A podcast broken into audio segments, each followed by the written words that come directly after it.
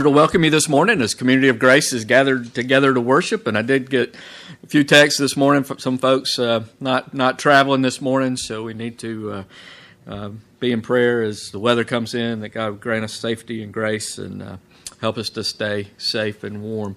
And this morning, special guest we have that will be leading us in our worship today, the church planting team from Redeemer Church that's hoping to plant near the Columbus Air Force Base. Last week I gave everyone an information packet about their ministry. So we have Troy who will be leading our singing, and Brother James will be preaching for us today. And we're thankful for God's work and God's hand in their lives, and be prayerful of how He'll be pleased to use them. And so it's our call to worship this morning. I would like to invite you to take your Bibles and turn with me to Ephesians chapter 5. Ephesians chapter 5. In case you need a reminder, this is Valentine's Day. And this passage certainly teaches us that our marriages are to be a reflection of the gospel. Our marriages are to be a demonstration of God's glory and to show the world the relationship between Christ and His church. And so the passage that we'll look at reminds us of that truth, and also reminds us of the great truth that Christ loved His church so much that He gave His life for her. And so let's read in Ephesians chapter 5, beginning in the 15th verse. Ephesians chapter 5, beginning in verse 15. See then that you walk circumspectly, not as fools, but as wise, redeeming the time, because the days are evil. Therefore do not be unwise, but understand what the will of the Lord is. Do not be drunk with wine, which is dissipation, but be filled with the Spirit, speaking to one another in psalms and hymns and spiritual songs, singing and making melody in your heart to the Lord, giving thanks always for all things to God the Father in the name of our Lord Jesus Christ, submitting to one another in the fear of God. Wives, submit to your own husbands as to the Lord. For the husband is the head of the wife, as also Christ is the head of the church, and He is the Savior of the body. Therefore, just as the church is subject to Christ, so let wives be subject to their own husbands in everything. Husbands, love your wives, just as Christ also loved the church and gave Himself for her, that He might sanctify and cleanse her with the washing of water by the word, that He might present her to Himself a glorious church, not having spot or wrinkle or any such thing, but that she should be holy and without blemish. So husbands also ought to love their own wives as their own bodies. He who loves his wife loves himself. For no one ever hated his own flesh, but nourishes and cherishes it, just as the Lord does the church. For we are members of His body, of His flesh and of His bones. For this reason, a man shall leave his father and mother and be joined to his wife, and the two shall become one flesh. This is a great mystery, but I speak concerning Christ and the church. Nevertheless, let each one of you in particular so love his own wife as himself, and let the wife see that she respects her husband. Let's pray together. Lord God, we're so thankful this morning that we can gather together in worship, Lord, and we do pray for safety as we will disperse and travel home, Lord, that you would grant us grace in that. And Lord, we pray that now in this hour that you would help us to set aside the concerns of things going on around us, and the concerns for the weather, the concerns for so many things. And Lord, remind us of our need to be wise. And we're thankful for your grace toward us, that we do live in difficult days. And Lord, one of the things under assault in our culture is the family and the institution of marriage and your standard of sexuality, Lord. And we recognize the attack on the great institution of family and marriage. And Lord, we pray that we as a church, that you would give us marriages that reflect your glory. Lord, that you would give us marriages where husbands are sacrificially serving and giving themselves for their wives and for their sanctification and for their purity, Lord. And we pray that you would give us wives who line up under the servant leadership of their husbands, Lord. Give us marriages and families that reflect your glory, that display the love of Christ for His church in our sinful world and in our neighborhood and our community. And God, we pray that you would you would use our church, be pleased to use our church as we grow in holiness and a testimony that would be attractive to unbelievers around us. Lord, we pray for Troy and James as they seek to follow your will in the North Columbus area, Lord, that you would also grant them holiness and grant them vision, and Lord, help them as they seek to be your instruments. We pray that you would find us all faithful and that you would be pleased to make it fruitful. And now, Lord, as we have gathered together to worship, it is our prayer that we would be the type of worshipers after which you seek, those which will worship you in spirit and truth. We pray that Christ would be exalted, Lord, that we would experience your glory, our hearts would be drawn to worship you in spirit and truth, and that we would also be transformed by your grace, and that we would be made to look more like Jesus. And so, Lord, we pray that you would be exalted and be pleased with the worship we offer this day. And it is in Jesus' name we pray. Amen. Right, Brother Troy, please.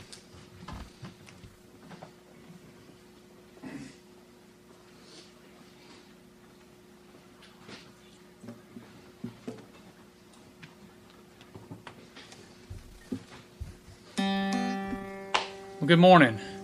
It's good to be here at Community of Grace Baptist Church, and thank you, Mr. Marr, for inviting me and James to come out as we are excited about the possibilities of planning Redeemer Church. I know James might talk about that a little bit in just a little bit, but we are happy to be able to serve and to be here just to worship with y'all this morning.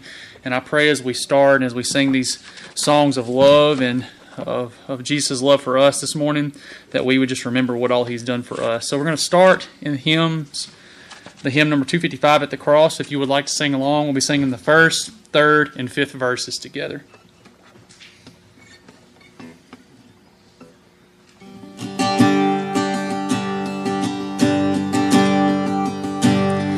Alas, and did my Savior bleed, and did my Sovereign die? Would he devote that sacred head for sinners such as I?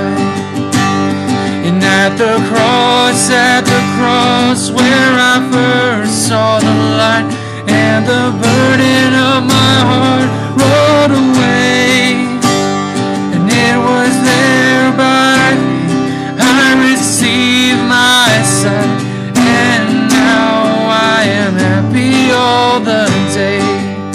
Sing verse 3.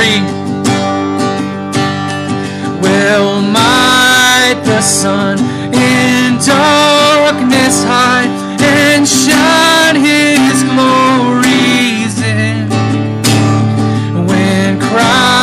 the mighty Maker died for man, the creature sin.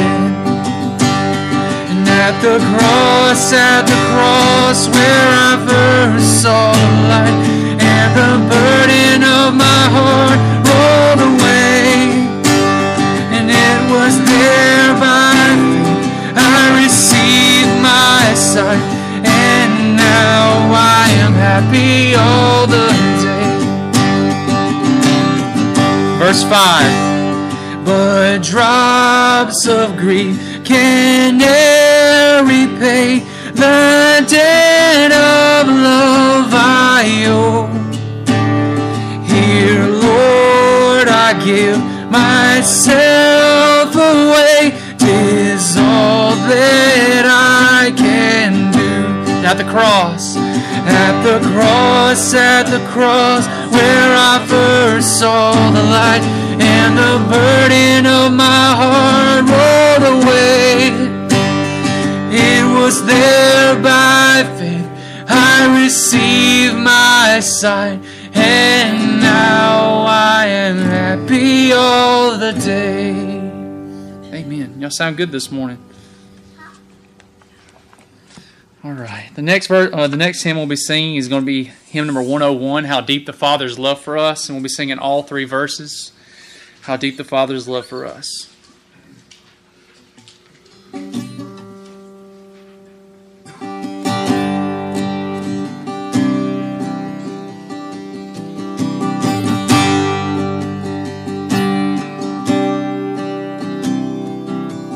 How deep the Father's love for us. How vast beyond all measure that He should give His only Son to make a wretch His treasure. How great the pain, how great the pain of searing loss. The Father turned His face away, as wounds which mar the chosen one bring many sons to glory. Behold the man, behold the man upon the cross. My sins upon His shoulders, and ashamed I hear my mocking voice called out among the scoffers. It was my sin that held Him there until it was accomplished.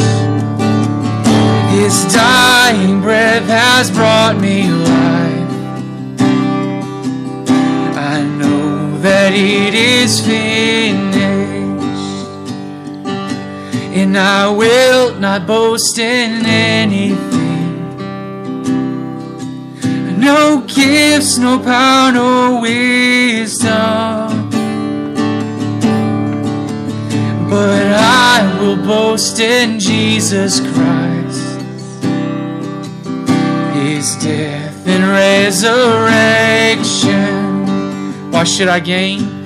Why should I gain from His reward? I cannot give an answer, but this I know with all my heart, His wounds have paid my ransom. But this I know with all my heart, His wounds have paid my ransom. Amen. And lastly, before we have the message this morning, we're going to be singing hymn number 506, In Christ Alone. Singing hymn number 506, In Christ Alone. And we'll be singing the first, second, and last verses.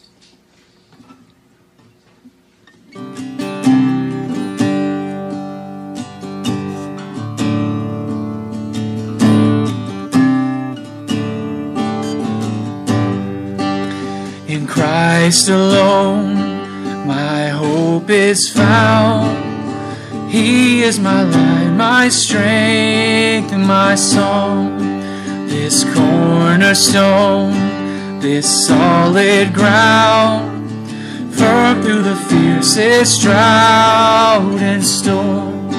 What heights of love, what depths of peace, when fears are stilled and striving cease. My comforter, my all in all, here in the love of Christ I stand.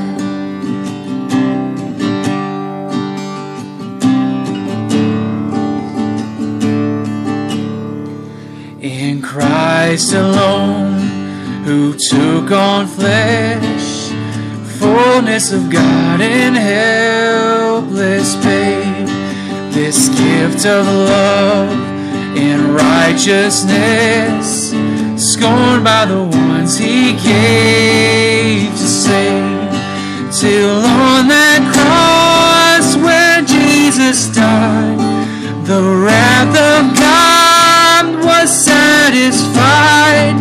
For every sin on Him was laid. Here in the death of Christ I live. No guilt in life, no fear in death, This is the power of Christ in me, from life's first cry to final breath. Jesus commands my destiny. No power of hell, no scheme of man could ever pluck me from his hand till he returns or calls me home. Here in the power of Christ I'll stand. Amen. Let us pray. God, our Father in heaven, Lord, we just thank you for being that cornerstone in which we stand. Father, we thank you for loving us enough that you paid that ultimate price that we would have eternal life, that we would have a relationship with you. Father, when we didn't deserve it, you loved us anyway, Father. And as Romans 5:8 says, for while we were yet still sinners, you died for us, Father. Christ died for us. And I just pray as James gets up and preaches the word this morning that you would anoint him, Father. You would fill him with your spirit, Father, and you would just allow us to hear the message you would have us to hear this morning, Father. I just thank you for this group of believers that we're here with, worshiping with this morning, Father. And I just pray on this Valentine's Day, Father, that we would all just feel the love of Christ and that we feel the love in our homes, Father, which with our wives and our husbands and our children, Father, that we would just give you glory in that. And it's in your name I pray. Amen.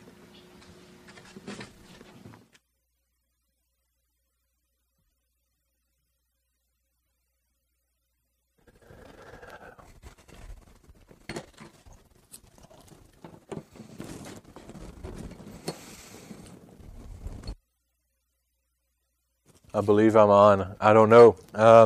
Good morning, everybody. I'm excited to be here. If I didn't make it over there to talk to you, my name is James White. You did receive a packet last week with just a little bit of information about myself and Troy. I don't want to spend much time there because that's not why we're here. But just so it makes sense to you and why I'm standing before you, I guess 2, maybe 3 months ago, I started meeting with the gentlemen around the Columbus area, as well as reaching out to people that kind of focus on reaching military communities. And when I did that, I met 3 individuals, 2 in person, one was over a phone call. One was Charles Whitney, another one was Kevin Edge, and I can't think of the third guy's name at this moment. He's the one I talked to on the phone, so it was a lot less personal. And in those conversations, they all directed me to meeting a guy named Mark. And that's how we ended up here, right? I eventually reached out and we met and we ate at a barbecue place there in Columbus, and that's how history was made and how Troy and I got to stand and sing and lead you in the preaching of God's Word this morning. I will take the honor to introduce Troy's wife, Taylor, because he was focused on worship more than anything else. She is with us. It's the one that's sitting beside him. And then my family is with us as well. It's Sarah and baby Lottie is the little girl eating food in your sanctuary, making a mess.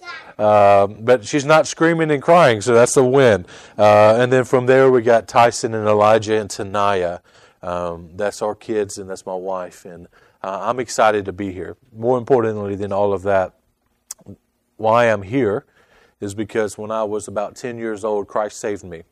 And when he saved me, I did not understand it all as most 10-year-olds did. But when I was 16, Christ got my attention. And then this process of discipleship really began to work out in my life. And then sometime later, through some men that poured into my life, I began to feel this calling into ministry, though I had no desire for it. And so that's when all life changed. And about 9 years ago, I took my first pastorate or youth pastor position at my home church. And so I'm standing for you young, but in ministry for a little while now. But most importantly than any of those things, I'm excited to be preaching John chapter 19. We're going to look at the last part of 16 all the way to verse 30. That's John 19, 16 through 30. Now, I would like to just stand here and take all credit of I was smart enough to preach a scripture on the greatest love ever displayed in all human history on Valentine's Day and all of those wonderful and just sovereignly worked out plan, but it was not me whatsoever. I picked this scripture, not aware of Valentine's Day being today, because I'm not good at those things. But we will be looking at a set of scripture. If you've made it there, you have noticed by now that it is the moment in human history that God knew before the humanity was even formed that would occur, and it would be the greatest moment of love that has ever been made and will ever be made. So if you would, let's look at it together. I know Mark, Brother Mark normally preaches from the New King James Bible. I'll be coming from an ESV, so if you have the New King James, it will look a little different for you, but try your best to follow along. This is a set of scriptures you've heard many times, okay? So it's not news to you, but it's going to be great joy for each and every one of us. Let's look at it together, starting at the latter part of verse 16, where it says, "So they took Jesus, and he went out, bearing his own cross, to the place of the skull, which in Aramaic is called Golgotha. There they crucified him, and with him two others, one on either side, Jesus between them. Pilate also wrote an inscription and put it on the cross. It read, 'Jesus of Nazareth, the King of the Jews.' Many of the Jews read this inscription, for the place where Jesus was crucified was near this city. And it was written in Aramaic, in Latin, and in Greek. So the chief priest of the Jews said to Pilate, 'Do not write, the King of the Jews, but rather, this man said, I am the King of the Jews.' Pilate answered, 'What I have written, I have written.'" Verse 23.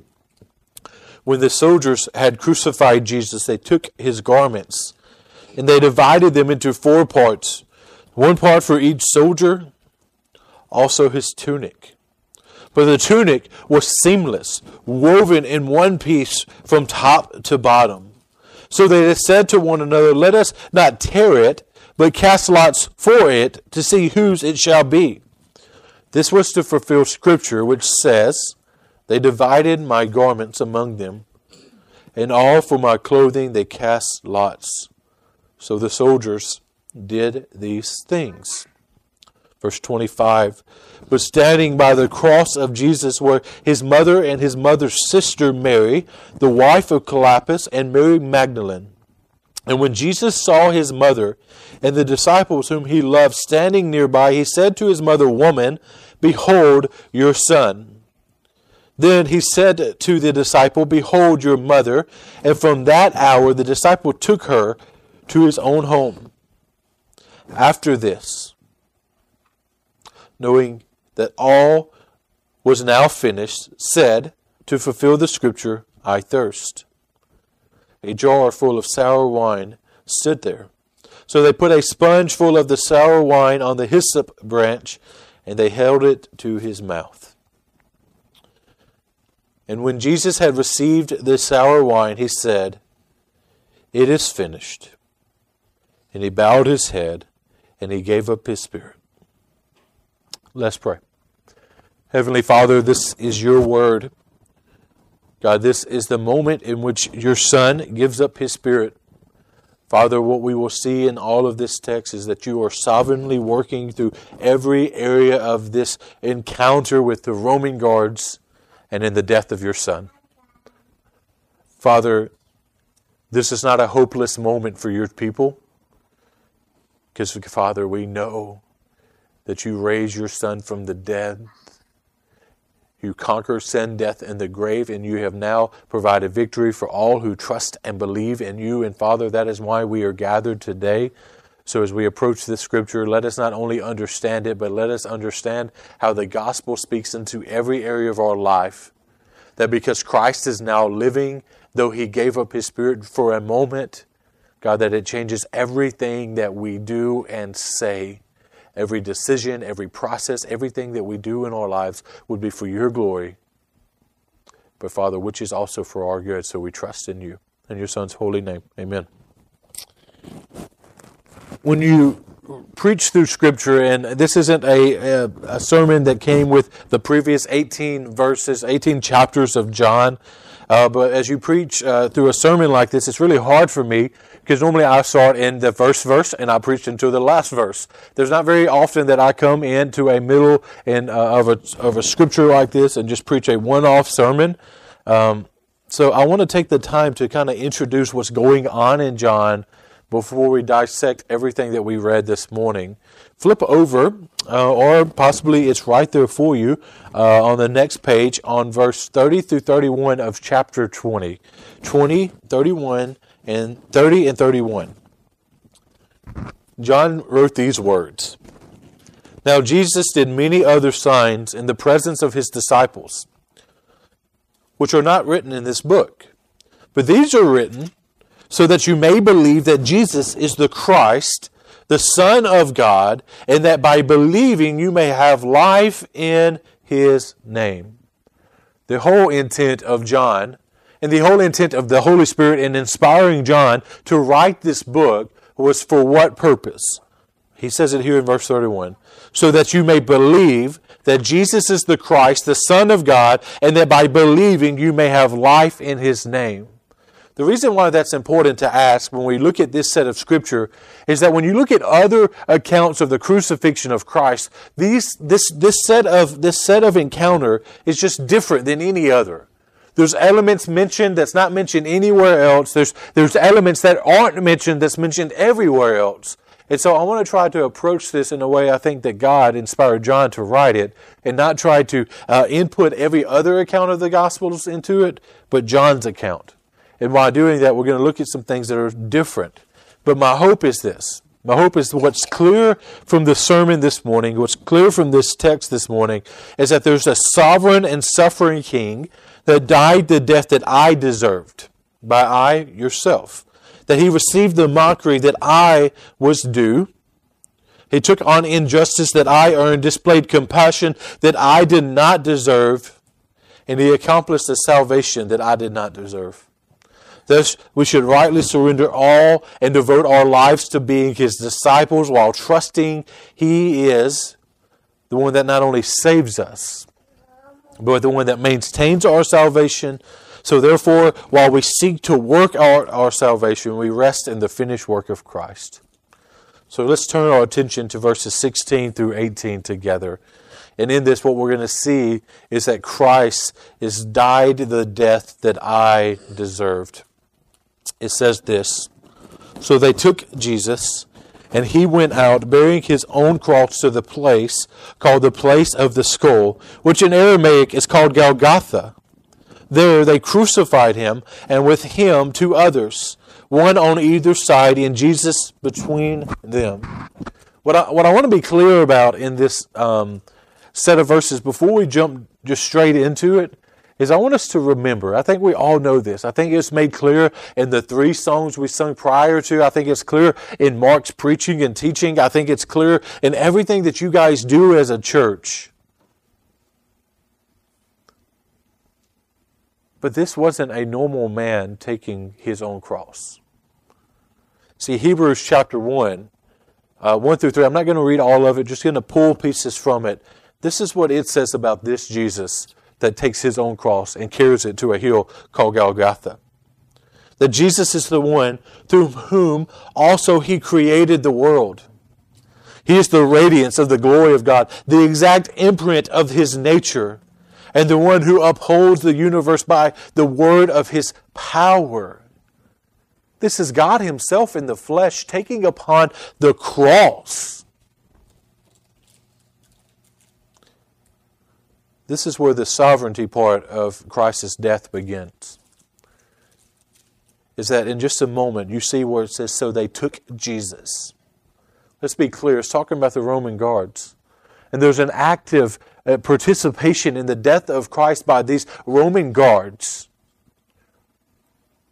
But it's only by the will of the Father in which Christ goes through this. That Christ, being who God is, God Himself in flesh, being guided through this process of crucifixion by the Roman guards, Christ is still in control. We see that at the end of these set of verses where he says he gave up his spirit. Christ is still in control. But that set of verses goes on to say, bearing his own cross, they crucified him with two others. That's the picture that we get where there's two individuals, two crosses up, and there's one in between them, and that one in between them is the Messiah. But you know what a cross looks like. I'm sure there's one right there. It looked either like that or an uppercase T type style cross. We're not exactly sure. They would use two different forms of crucifixion. Sometimes it was an X. They had multiple ways, but most likely for Jesus, it was either like that, that looked like a regular T, or a T that was long like this. And he would be placed to it. He would be nailed to it. But see, John doesn't go into those gruesome details. See, when you read other accounts, it goes into the beating of Christ. It goes into the nailing upon the cross. It goes into every detail. But John doesn't. Why does John not go into those details?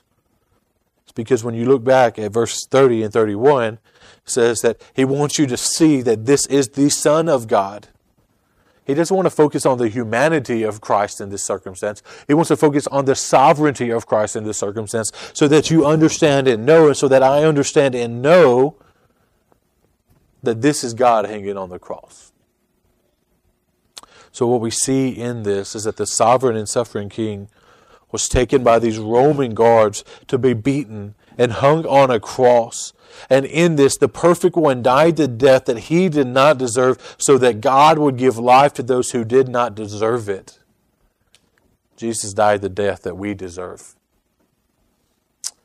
Look at 19 through 22 with me. This is a very interesting part of the narrative here. It says, Pilate also wrote an inscription and put it on the cross. It read, Jesus of Nazareth, the King of the Jews. Many of the Jews read this inscription, for the place where Jesus was crucified was near the city, and it was written in Aramaic, Latin, and Greek. So the chief priests of the Jews to Pilate, do not write the King of the Jews, but rather this man said, I am King of the Jews. And Pilate answered, what I have written, I have written. We're going to focus on the purpose of the sign in just a moment. But there's kind of a backstory here because you're not getting the rest of chapter 19. What we see going on here in this narrative is that in the death of Christ, the Jewish leaders tend to force Pilate's hand in the crucifixion of Christ. They almost blackmail him. They almost go around Pilate and force him into this crucifixion of Jesus by saying, if you don't do this, we're going to go around you. We're going this revolt's going to happen, and we're going to take over, or they would come in and they would take over your leadership here. See, Pilate historically we know had a very checkered past in his history. So Pilate, in a way of taking back control of the circumstances, is almost doing this power move against the Jews, because he knew their claim against this Messiah, this Jesus, was that he was their king, and that was blasphemous. So in this power move against the Jewish leaders, he's mocking them, and in a sense also mocking Jesus. And what he's saying here is that he is the King of the Jews. He's mocking the Jews here, and that's why Pilate. That's why we see here where it says the chief priest comes to him and asks him to change what the sign says, and he's unwilling to.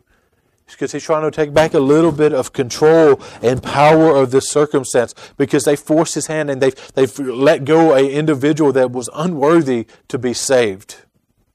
So he's got this power move in doing this. But most importantly, we see this idea of a sign here.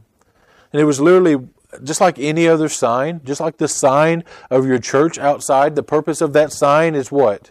To let Troy and I specifically this morning know where your building was, right? And let anybody else that may be interested in coming to the church will know where your church is. And that's why the purpose of a stop sign is to tell you to stop. Or if you're me, sometimes it means to slow down until you don't see nobody coming and then do a rolling stop, which is not ideal, right? It's illegal. We all do it, though, right? We want to admit that for a moment. The purpose of a sign was to show the people something. Roman guards had their purpose. But just like previously we saw that Christ is sovereignly working, God is sovereignly working in the death of Christ, God has a purpose in this sign too. But let's look at the purpose of the Romans' purpose and Pilate's purpose in the sign. As I said earlier, it was almost this power move to get back some control of the Jewish individuals. But we would also see very practically here that this was used by the Roman government to display the crimes of those being crucified. It was to display what they did to deserve the death they were about to receive. And they would wear it around their neck, and they would, as they marched through the city with their cross on their shoulders, they would wear it so that everybody looking on would spit upon them and make fun of them and cast judgment on them for their crime. And then when they got to the cross, they would nail it to the cross, and that everyone that was nearby, as it says here, it's near a city, so that everybody looking on would know exactly what that person did. That's why it says they wrote it in Aramaic and Latin and Greek, because this is a transient area. So they're writing it in multiple languages so that everybody would be able to understand what this individual did. See, the Romans had a purpose for a sign, but I think God does too here. Because when you read the sign itself, it says this.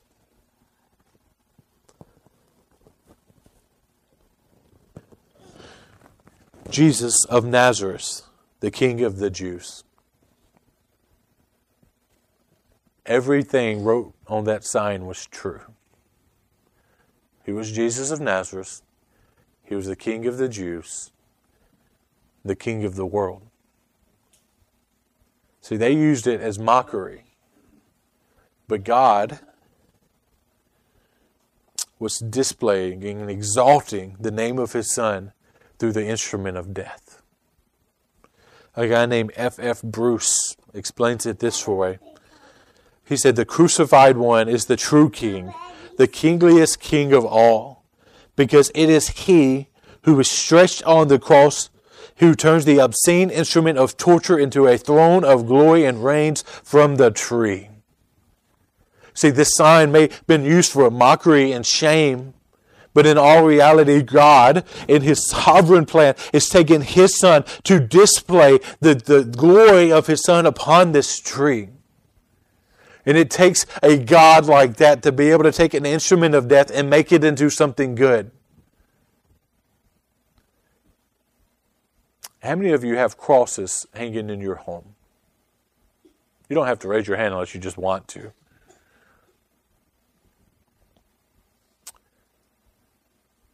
In the Roman time, that was a weird thing to find glory in.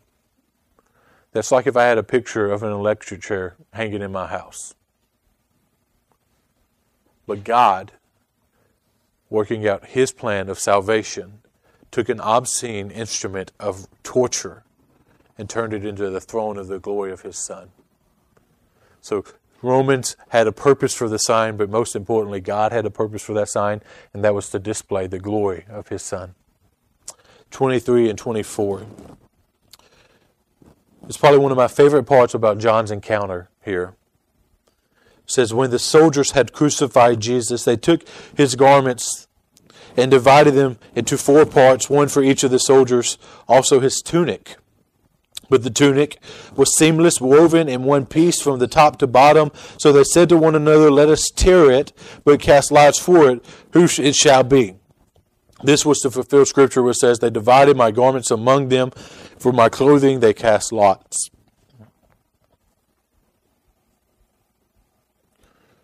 I've already said this much through this sermon, but I want us to understand the injustice that is going on here, that this is the Creator of the universe that's laying naked upon a cross, all of His clothes on the ground in front of Him, and people taking it and splitting it up as treasures of their victory of killing this man. This is a great injustice against the Creator of the world. But in this, we see this first thing that happens is that the soldiers were taking and dividing His garments into 4 pieces, and then the tunic they casted lots for. So most likely, The forms of clothing he would have been his sandals and belts, some kind of head covering and a robe, and then his tunic. His tunic would be what he would wear under his robe. It would have been one piece of clothing, almost like a nightgown, I guess is a good way that we could understand that in modern culture. It's almost like a nightgown or a dress, but something you would wear like a slip underneath the rest of his clothes. And it was one solid piece of cloth. So it wasn't seamed together. It was without seams. It was just one solid piece that they would cut the holes out, and it was worth more money than the rest of it. It was wealthier. It was just a better piece of clothing. And so these guards, they split the four pieces up amongst themselves. We don't know who gets what, but what we can see in this, that there is apparently four guards that is overseeing this crucifixion. And then what they say is, let's cast lots for this tunic. Let's see who gets it. See, this was actually a very common practice in Roman crucifixion. This wasn't something that just happened for Jesus, but this is something that the Roman guards did often in their crucifixions. Because think about it, Jesus was not a wealthy man. There wasn't something special about his clothing than anyone else's clothing to these Roman guards. This was something that they did common as well as the crucifixion. But think about it. Scripture tells us that cursed is the one that hangs on the tree, and that was written thousands of years before the Roman guard is even installed into human history. That this practice of casting lots for their clothing was something that Scripture prophesied about in Psalms 22, but it's something that we see the Romans implementing without any knowledge of what was going to happen. So they cast lots. And what we need to see in this is two things. So there was this common practice of the Roman guards to do this while crucifying.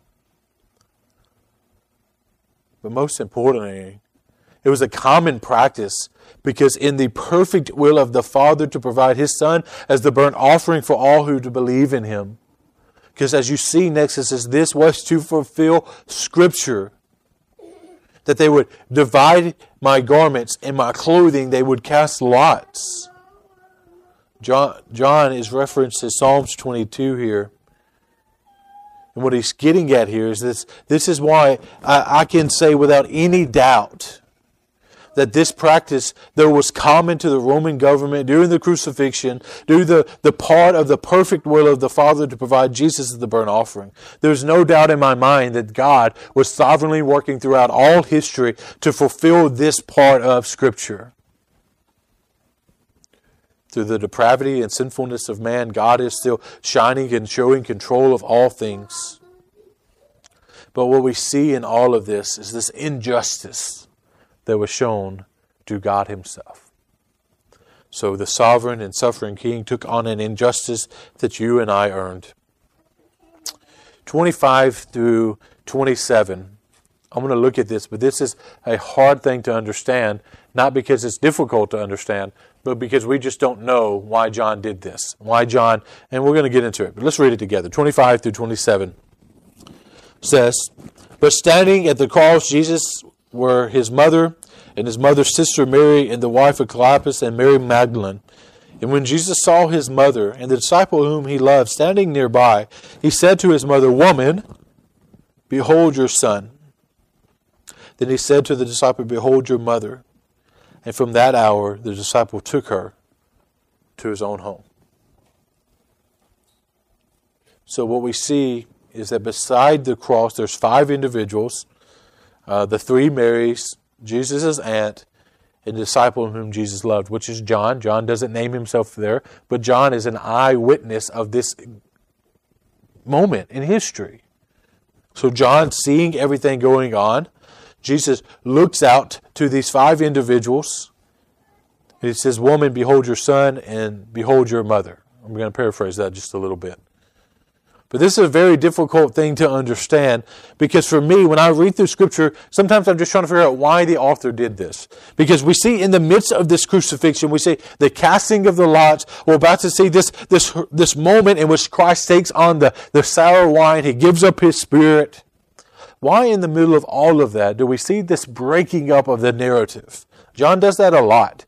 I know you're not seeing it just in this verse, but all throughout the book of John, John breaks up the narrative almost as for cliffhangers, to get you to sit at the edge of your seat to see what's going to happen next. So why does John even tell us this? Why does John place it here, and what does it even mean? There's a lot of theories of what this means. There's a lot of thoughts and opinions of man. And honestly, there's no conclusion of why Jesus did this here and now. Jesus knew he was going to die. Why didn't he do it before? Jesus knew that he was going to rise again, so why wouldn't he do it at that moment? Why is Jesus passing over Mary to John? Why John of all people? Why? There's a lot of questions why. We really don't know. But what I want us to try to pull out of this is one simple truth, okay? And one simple reality that was true in this moment, but also true in our lives. But just to bring some clarity, though we don't know why he placed it here, we don't know why Jesus did it here, none of those things. But what's widely believed is that at this point in the life of Jesus, his father Joseph would have already died. Because he's not mentioned anywhere in Scripture. Outside of the birth and outside of in Luke, I think it's chapter 2 or 3, where we see this moment in which Christ is left at the temple. We don't see anything else about Joseph. So it's widely believed that Joseph had already died at this point. And Jesus, being the eldest son, would have been the one that had the responsibility of taking care of his mother and providing for her financially. But the thing is, her son, her eldest son, the one that she followed and believed in, was being crucified for blasphemy. So it's very possible that all of her other children abandoned her at this point too, for the namesake of her son Jesus. And so in this moment, Christ is looking out at his mother and providing provisions for her to be taken care of, to have food and a home to stay in. What I want us to see in that is that Christ, in this moment of his death, is looking out at his mother and showing compassion. Now, this is a big leap, and I understand that. But isn't this the center of the gospel itself? That the sovereign and suffering King is showing compassion on those whom he will save. Though they're undeserving, they're not worthy, they're not deserving of it, he's going to show compassion upon them by pouring out his blood for them. I don't know why John put this in the middle of this crucifixion. I don't know if this is the best way of handling it, but I understand and know that this is a great compassion for his mother, and I know and feel that same compassion on my life. And I think if we took a moment and thought of our sinfulness and the greatness of the salvation that we provided for us in Christ Jesus, we would understand that great compassion as well. So what we see in this is that the sovereign and suffering King displays his compassion that neither you nor I deserve. But the thing is, it's about to get just a little bit better than that, okay? Let's look at 28 and 30 together. It says, after this, Jesus, knowing that all was now finished. I want to pause there and just soak that in. After this, knowing that all was finished. Jesus knew that all that was to be accomplished, all Scripture that was to be fulfilled, except for one last thing, was accomplished. So the last thing, the final punch to the circumstances, Jesus now said to fulfill Scripture, I thirst. A jar full of sour wine stood there, so they put a sponge full of sour wine on a hyssop branch. Hyssop branches are so important in Jewish history. I don't have time to get into all that, though. It says, and it held it to his mouth. And when Jesus had received the sour wine, he said, it is finished. He bowed his head, and he gave up his spirit. I want to be clear here, this sour wine here was not a wine that would dull the pain of the crucifixion. We actually see in one other account of the Gospels is that as Christ is marching down the city street, he was offered wine that would have dulled the pain of the crucifixion, and he rejects that. But in John's account, we see this moment of sour wine given to him. It wasn't to dull the pain, but rather it would intensify the pain of the crucifixion. Because though John doesn't unfold it in his account of the crucifixion, we rightly understand and know that prior to this moment, Christ would have been beaten probably with 40 lashes of some sorts or others. And so his entire body ripped open, laid on a tree without being able to breathe. That he would take this sponge full of soured wine and he would take it, they would press it against his mouth so that he would just get a little bit of liquid in his mouth. But in the same process of getting something that would just help his thirst just a little bit, all of the wine, all of the fermented, and all of the just bacterial wine would just drip down his open body. This was not a moment to dull the pain of the crucifixion, but rather to intensify it.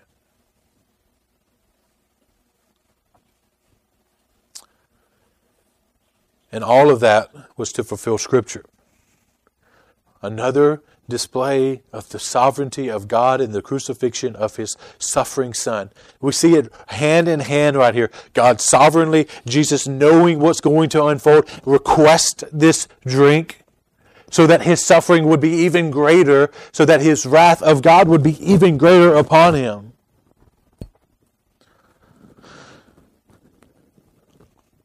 But the most important thing in all of this verse, in my personal opinion, is found in that statement. I forgot I was wearing this, so when I just touched my chest, I apologize. But in that moment, he says, "It is finished." The Greek word here, normally don't go into Greek. I understand that nobody else cares, but it's a word called tetelestai. Now, I've preached that before. I've said that word before. Normally, I butcher it. I did pretty good today, I'm going to be honest. Normally, I would call it tetelestai and then just go off book there. But tetelestai.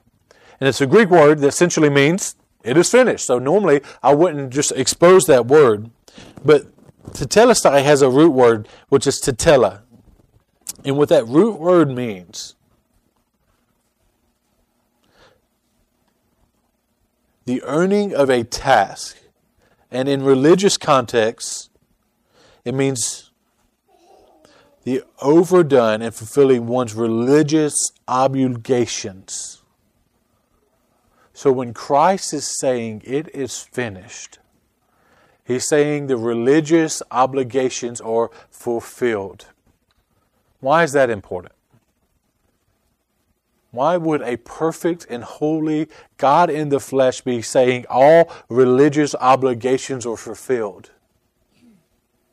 Not for himself. Not for his salvation. Not for his fulfillment. Not for any of that. But for those who would trust in him, that it was done. It was finished. It was over with. Every religious obligation that fell on man, that all who would put their faith in him, it was done. There was no more religious obligations that the church could provide for them if they have trusted in Jesus. This same thought is why the Reformation happened a little over 500 years ago. The same thought is why when the Hellenistic Jews and the Gentiles are at battle with one another in Paul's letters, why Paul steps in and says, you can't require anything else from them. Because everything any of us need for salvation was finished the day that Christ gave up His Spirit. Because Christ understood and knew that in 3 days He would rise again. He would conquer sin, death, and the grave, and it would all be fulfilled in His death. It just echoes this idea to me of resting in the reality of tetelestai, resting in the reality of it is finished. So I want to explore some application here for us. See, the thing is, I've got to know Mark pretty well. I would say, in the times that we've known each other. And I know my family, and I know Taylor and Troy. But outside of that, I don't know most of you guys other than what he has shared with me. And he's shared a lot with me, but I'm terrible with names, and I don't know faces because he didn't show me any faces. So I don't know where you're at. But I want to explore four different things that I believe this could be applicable for us. And the first one, I think, is abundantly clear. It's the one that is struggling with or struggles with assurance of salvation. Because often those who struggle with this idea of not knowing that they're saved or not thinking they're saved, it's because they're trusting in some kind of perfectness in their own life. Some kind of ability to look right or do the right things or not do the wrong things, to avoid the wrong areas of life. I want to be careful here, because I think that for the person here, that if they are here and they're struggling with an assurance of salvation, there must be some form of seeking pastoral counsel, and that's necessary. So whatever I say here is not enough, that you would need to talk to your pastor and explore this with him and further. But I want to remind you of the truth that your salvation is not in anything else but the finished work of Christ upon the cross and His resurrection. There's nothing you can do and say before conversion and after conversion that would earn your salvation. You're not good enough, and you are bad enough. But Christ is greater than all. And there is salvation to be found in His finished work. Another area would be those that have placed their faith in Jesus. Those that are confident, they're not struggling with this assurance of salvation at this point in their life. What does this scream to you? What does this teach you to go and do now? First and foremost, this is the declaration of the crucifixion of our Savior. So that urges us and calls us to go and tell that good news to the world around us. That in your way you raise your children, that the light of the gospel would be displayed. That in your working of your jobs, the light of the gospel would be on display. That kids, as you go to school, or college age, as you go to school, that gospel light would be on display in everything that you do. If it's the way you take tests, or if it's the way you walk down the hallway, that Christ would be known in you. That when you play sports, that Christ would be made known. That if there's anybody here, I don't know if there is, but anybody here that maybe helps coach sports, that the Christ would be known in that. But most importantly, and I think this will just encompass us at all, no matter if you stay at home, no matter if you work, no matter if you're retired, no matter if you're a kid, no matter if you're an adult, no matter what you do in life, do it to the glory of God in all that you do, eating or drinking. If it's driving home with your family after this, if it's grabbing a meal somewhere, whatever you may do in your life, do it to God's glory, because He is the one that has saved us. Maybe there's someone here that is seeking to earn their salvation by working, by looking just the right way. Maybe you put your clothes on this morning knowing that, or hoping that in some way the way that you look would bring glory to God, for not His glory, but so that He would be proud of you. At the point of where you're trying to earn that salvation, maybe you avoid certain things in life because you don't want to look wrongly, because you're seeking to be saved by the way you live, not by the one you put your faith in. Quit doing that. Trust in Jesus above all else. We are saved by faith alone in Christ alone and nothing else. Nothing more than Jesus. It's either Jesus and nothing at all, and Jesus plus anything will not work. Maybe there's somebody here that's never placed their faith in Christ. There's another way to be saved. Trust in Jesus. As we come to a close, as Troy's going to come in just a moment, not quite yet, just in a minute, I want to read John 19:30 again for us. Because as we're going to sing this last song, it's going to be a time of response. And I have a certain prayer I'm going to pray over you guys as we respond to the message this morning. But John 19:30 says this.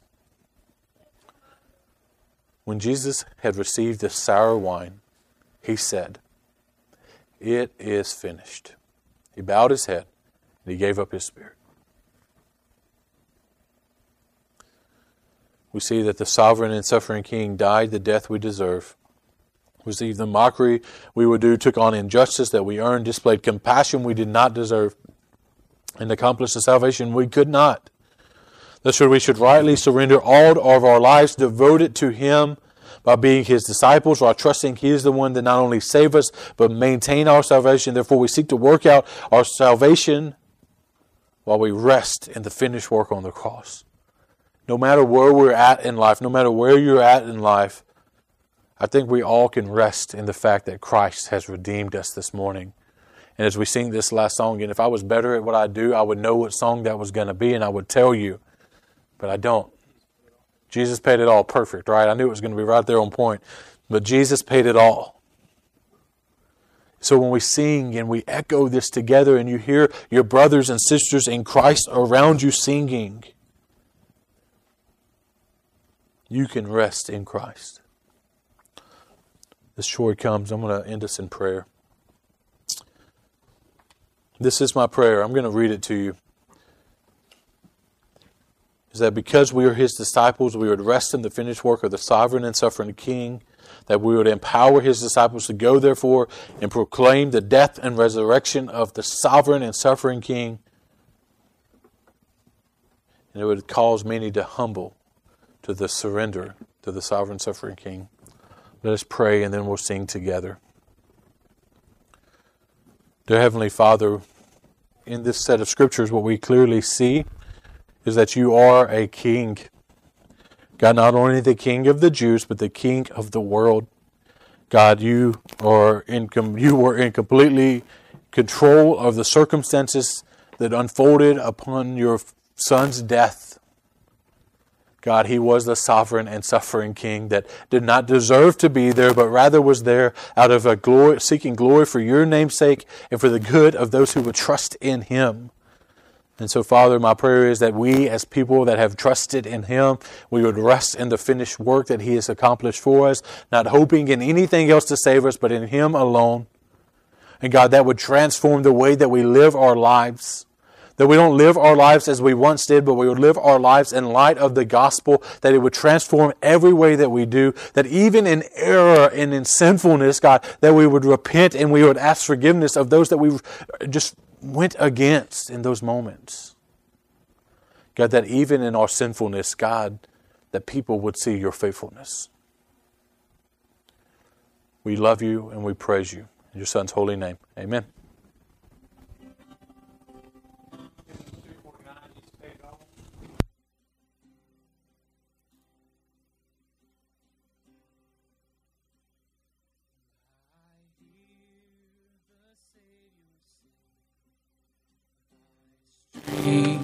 Indeed is small, child of weakness, watch and pray, find in me thine all in all. Jesus paid it all. Jesus paid it all to Him I owe. Sin had left a crimson stain.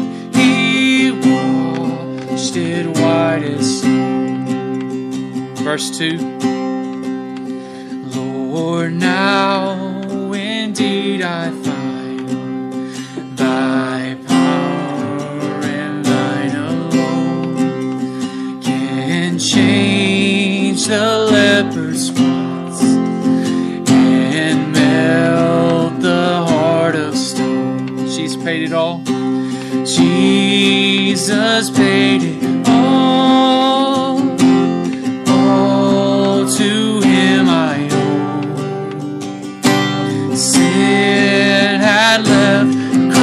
Stain, He washed it white as snow and went before the throne.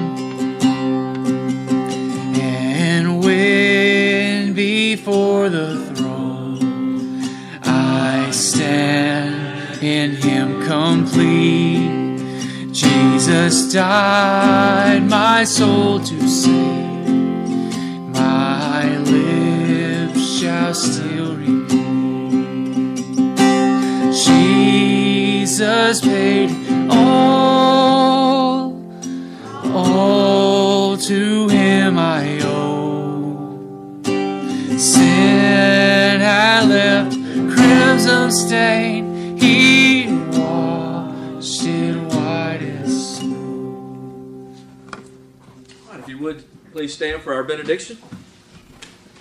Benediction this morning is going to come from the book of Hebrews, Hebrews chapter 13, verse 20.